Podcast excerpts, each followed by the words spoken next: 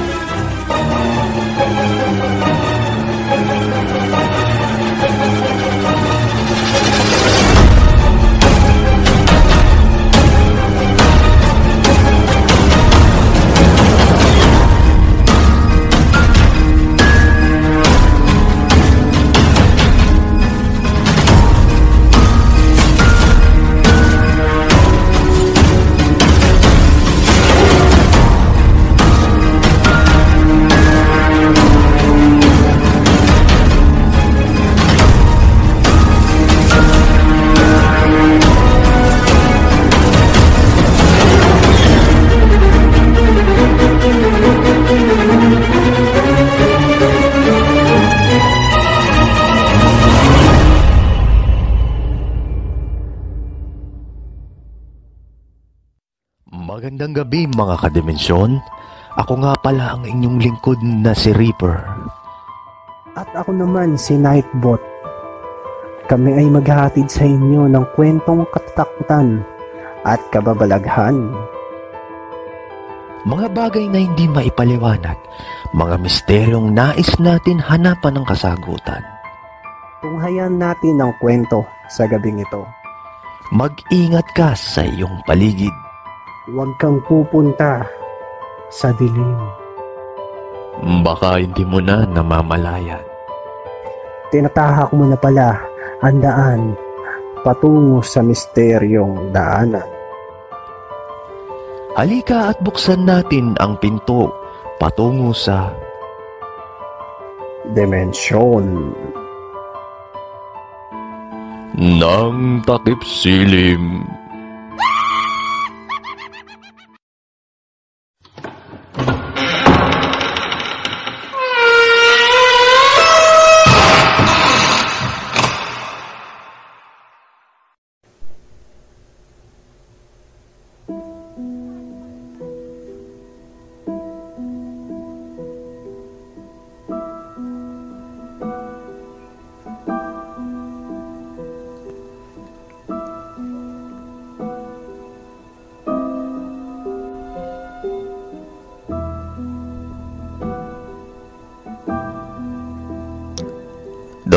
Claypot Curry, Indonesian Macabre Story, based in true event. Ang kwentong ito ay hango sa totoong pangyayari na naganap sa isang lugar sa Indonesia. Lahat ng pangalan ay aking binago pati na rin ang lugar ng pinangyarihan para sa kaligtasan ng totoong tauhan sa kwento at sa lugar na kung saan naganap ang malagim na trahedya. Sa isang syudad sa Indonesia, naninirahan ng pamilya Sarangani. Meron silang maliit na karinderya na pinagkukunan nila ng pang-araw-araw na pangangailangan. Lalo na na nag-aaral sa kolehiyo ang panganay na anak sa kursong medisina. Ang kapatid naman nito ay siyang katuwang ng kanyang ina sa lahat ng gawaing bagay, pati na rin sa mga gawain sa karinderya. Habang ang kanilang ama ay lulong sa sugal at samahan pa ng bisyo na alak, sigarilyo at pambababae, mag-isang tinaguyod ni Aling Warisa ang kanyang dalawang anak na babae na hindi humingi ng tulong sa kanyang asawa na lulong sa bisyo. Bukod sa bisyo ng asawa ni Warisa, ay ilang taon na rin siyang nagtitimpi dito dahil madalas siya nitong saktan.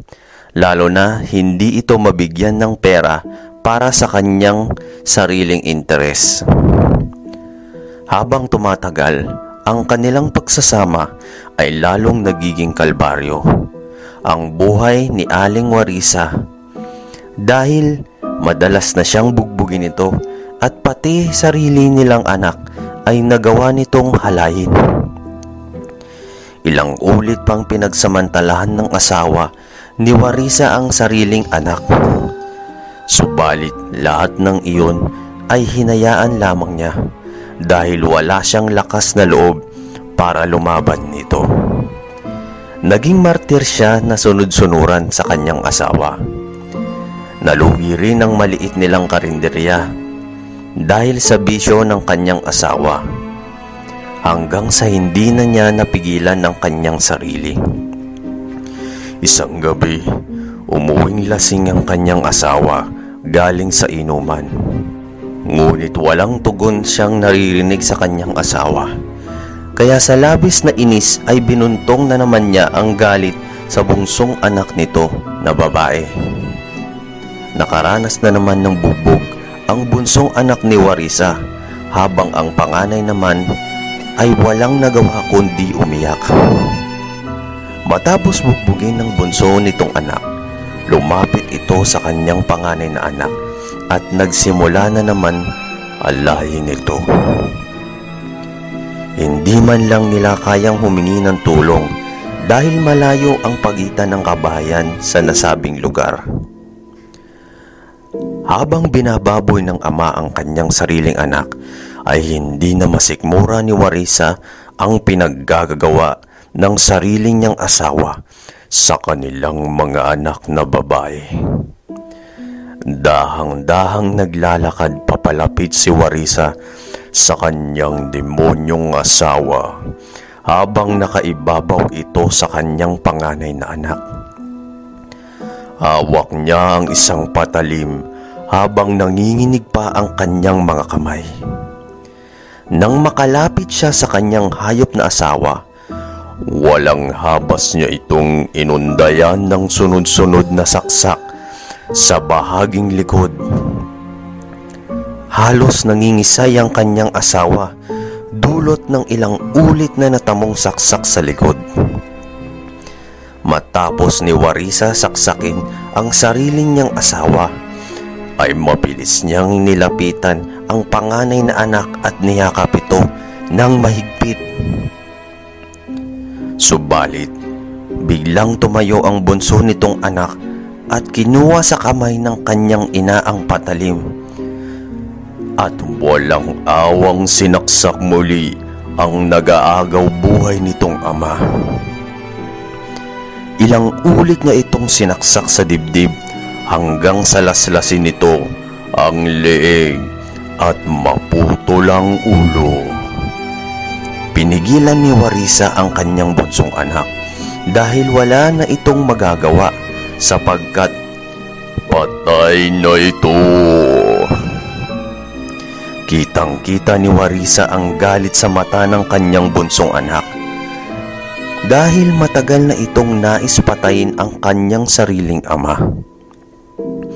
Pinagtulungan ng mag-iina na hilain ng bangkay patungo sa kusina.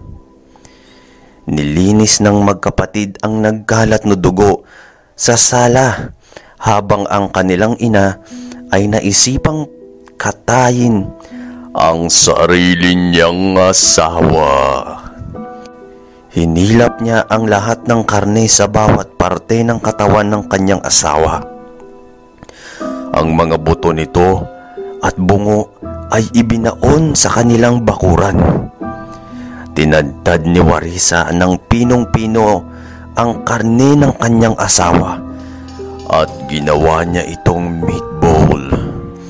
Ang ibang parte naman ng karne ay gagamitin niya para gawing pot curry. Ang pot curry ay isa sa mga masarap na pagkain sa Indonesia na mismo pinipilahan ng mga parokyano. Binuksan muli ni Warisa ang kanyang maliit na karinderya at hindi nagtagal ay dumami ang kanilang mga parokyano dahil sa kakaibang sarap ng hot pot curry nila. Lumipas ang ilang buwan, naging maayos ang pamumuhay ng mag-iina. Nakatapos ng medisina ang panganay nitong anak, habang ang kanyang bunsong anak naman ay tumayo ng malaking restaurant. Subalit ang pagkawala ng asawa ni Warisa ay nananatiling lihim sa kanilang siyudad. Subalit pinagpatuloy pa rin ni Warisa ang pagkakatay ng tao. Ngunit tanging may itim lamang na budhi ang kanyang pinapatay at ginagawang menu sa kanilang restaurant. Lumipas pa ang ilang taon, naging matagumpay at makapangyarihan si Warisa sa kanilang syudad. Maraming negosyante ang nais tumayo ng restaurant gamit ang pangalan ng kanilang restaurant. Sa madaling salita, nais nilang mag-franchise. Ang dating bahay nila ay naging isang mansyon na at may lihim itong basement na kung saan doon kinakatay at nakapreserve ang mga karne ng tao. Naging atensyon din si Warisa ng media. Kaya may ilang reporter na pumunta sa kanilang resto para kunan siya ng pahayag tungkol sa lihim nitong recipe. Dahil halos pinipilahan ng kanyang number one menu na clay pot curry.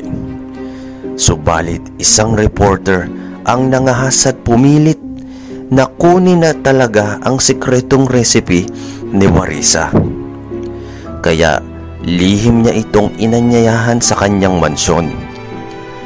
Habang kumakain ng reporter kasama ang kanyang cameraman ay wala pa rin itong tigil na malaman kung ano ang secret recipe nito. hanggang sa hindi na rin nakatiis si Warisa. Sinabihan niya ang kanyang bunsong anak na sabihin ang secret recipe nila sa clay pot curry. Habang ang panganay naman nitong anak na doktora ay masayang pinagmamasdan ng kanilang mga panauhin. Matapos ipaliwanag ng bunsong anak ni Warisa ang lihim ng recipe, ay halos masuka sila. Isang lalaki ang naglalakad patungo sa kanila na may suot pang puting apron na may bahid ng mga dugo. Hawak nito ang ulo ng isang lalaki at pinatong sa mesa na kung sila nakaupo. Matapos magsuka ng cameraman at reporter sa nalaman nila na karne pala ng tao ang lihim na recipe at masilayan ang pugot na ulo na halos kilalang kilala nila kung sino ito.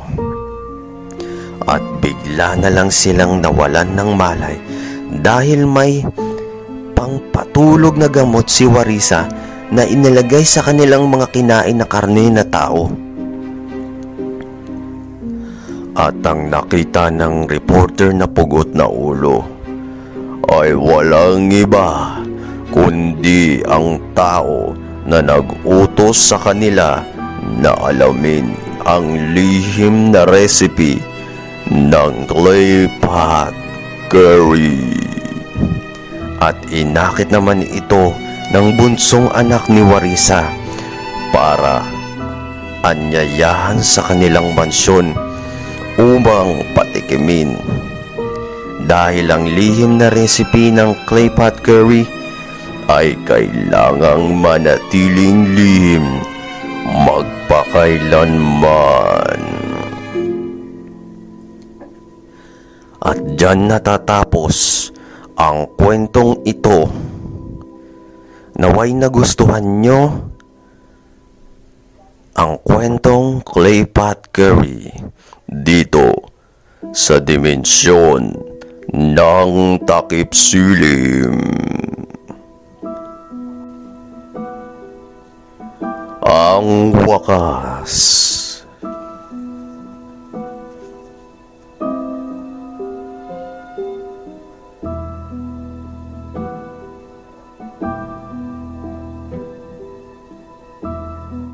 At ayun, dyan natatapos ang ating kwento. Abangan nyo ang mga susunod naming kwento na aming isasalaysay. Sana'y nagustuhan nyo ang kwento sa gabing ito. Muli, ako ang inyong lingkod, Nightbot. At ako naman si Reaper na nagiiwan sa inyo ng babala. Mag-ingat ka sa iyong paligid. Huwag kang pupunta sa dilim.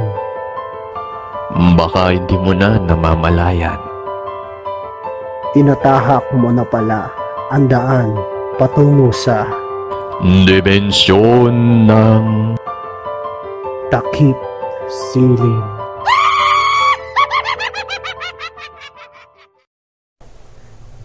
Kung nais mong magpadala ng kwento, basahin lamang ang description sa ating kwento kung papaano ipadala ang kilabot stories mo. Malay mo, kwento mo na ang susunod naming mabasa. Ako ang inyong lingkod na si Reaper. Taakin ng dilim, tuklasin ng lihim, dito sa True Terror Stories, Dimensyon ng Takip Silim.